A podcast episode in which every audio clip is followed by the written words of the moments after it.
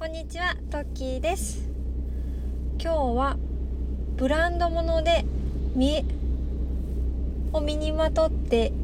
見栄を張っていた過去の私から学ぶことについてお話ししていきたいと思います。先日、主人のお仕事関係の結構先輩の方にとお話しすることがありました。その先輩と数年ぶりに実はお会いしたんですよね。それまでは何回か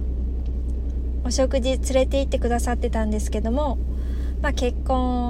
婚されてお子さんもいらっしゃって、あまり飲みに歩くこともなくなったので、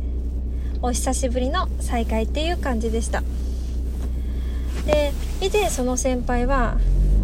もう高級会社を何回も乗り換えたり、高級な腕時計を身につけてられたり、すごくブランド物が大好きだったそうなんですよね。でも今はお会いしても携帯ケースも100均で買ってるよとか、以前とは見た目というか服装ですね、全然違ったような感じで結構変わられていたので、なぜなんだろうなと思って聞いてみました。そうですね、あと車もね、その高級会社から日本車で比較的ね購入しやすいようなお車をねもう乗られるようになっていて、コロッと変わったのでね、何かきっかけがあったのかなと思って伺ってみました。するとね、その先輩がおっしゃってたのは、ブランド物、高級外車だったりいい時計だったり身につけてモテたいって思ってたんだって、かっこよく見せたい女の子にね好かれたい、そういう思いで高級ものも身につけていたっておっしゃってたんですよね。ただある時気づいたそうなんです。そんなに高級なものを身につけたところで自分の中身が変わらなければ何も意味がないなってことに、その話を聞いて私もハッとしました。実は私も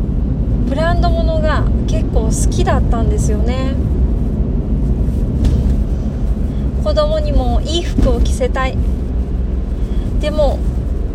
正直にお金がないからセールとか、時にはフリマアプリで安いのを探したりとか、必死にね時間をかけて安く買って子供に身につけさせたり、自分自身もねそんな感じでいいものとかブランドものをちょっと身につけるようにしていたんですよね。いや、ただ何のためにこれやってるんだろうって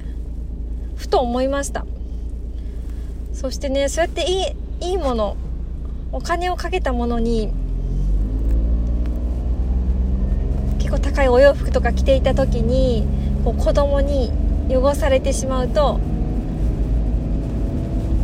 安めのお洋服を着ていた時よりもイラッとしてしまうんですよね。その自分に嫌気がさして、私はブランド物を買うのをやめました。そんな自分でいたくないって、そんな自分で子供に接したくないって思ったんですよね。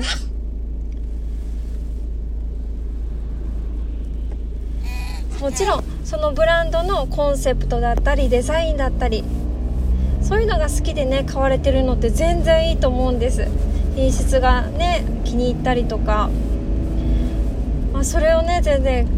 苦にしないようなね金銭レベルのお持ちの方ですとか、全然いいと思うんですよ、そのブランド買われてもね。ただね、私みたいなそういったレベルにも達していないのに、こう無理して見栄を張ろうと、ただ好きとかではなくて見栄を張ろうっていうブランドで、そのロゴがついてるだけでそれを周りに見せたいがために、わざわざ時間もかけて、他のものよりもお金をかけて、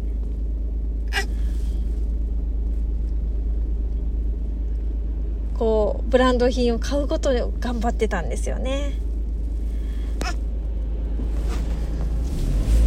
でもね、その先輩もおっしゃってた通り、いやブランド品を身につけてもやっぱ中身がかっこいい人の方が惹かれるよね、かっこいいよねって思いました。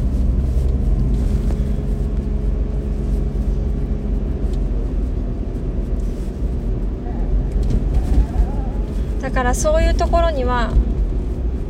お金をかけないでおこうと決めて、もう私はお洋服は品質も使いやすさも抜群のユニクロでばっかり揃えていますね、ここ何年か。いや子供に汚されても全然気にしないですし、むしろ子供と思いっきり遊べてること、服とか気にせずにね遊べてることの方がね楽しいんですよね。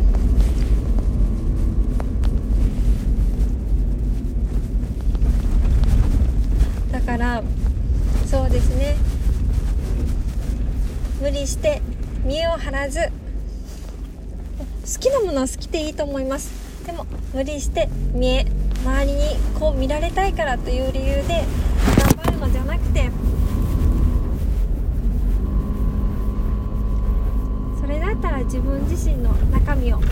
っかりしたものをね持った方がね人に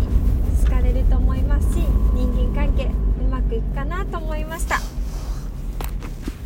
この話がどなたかの参考になれば嬉しいです。今日は聞いてくださりありがとうございました。ではまた。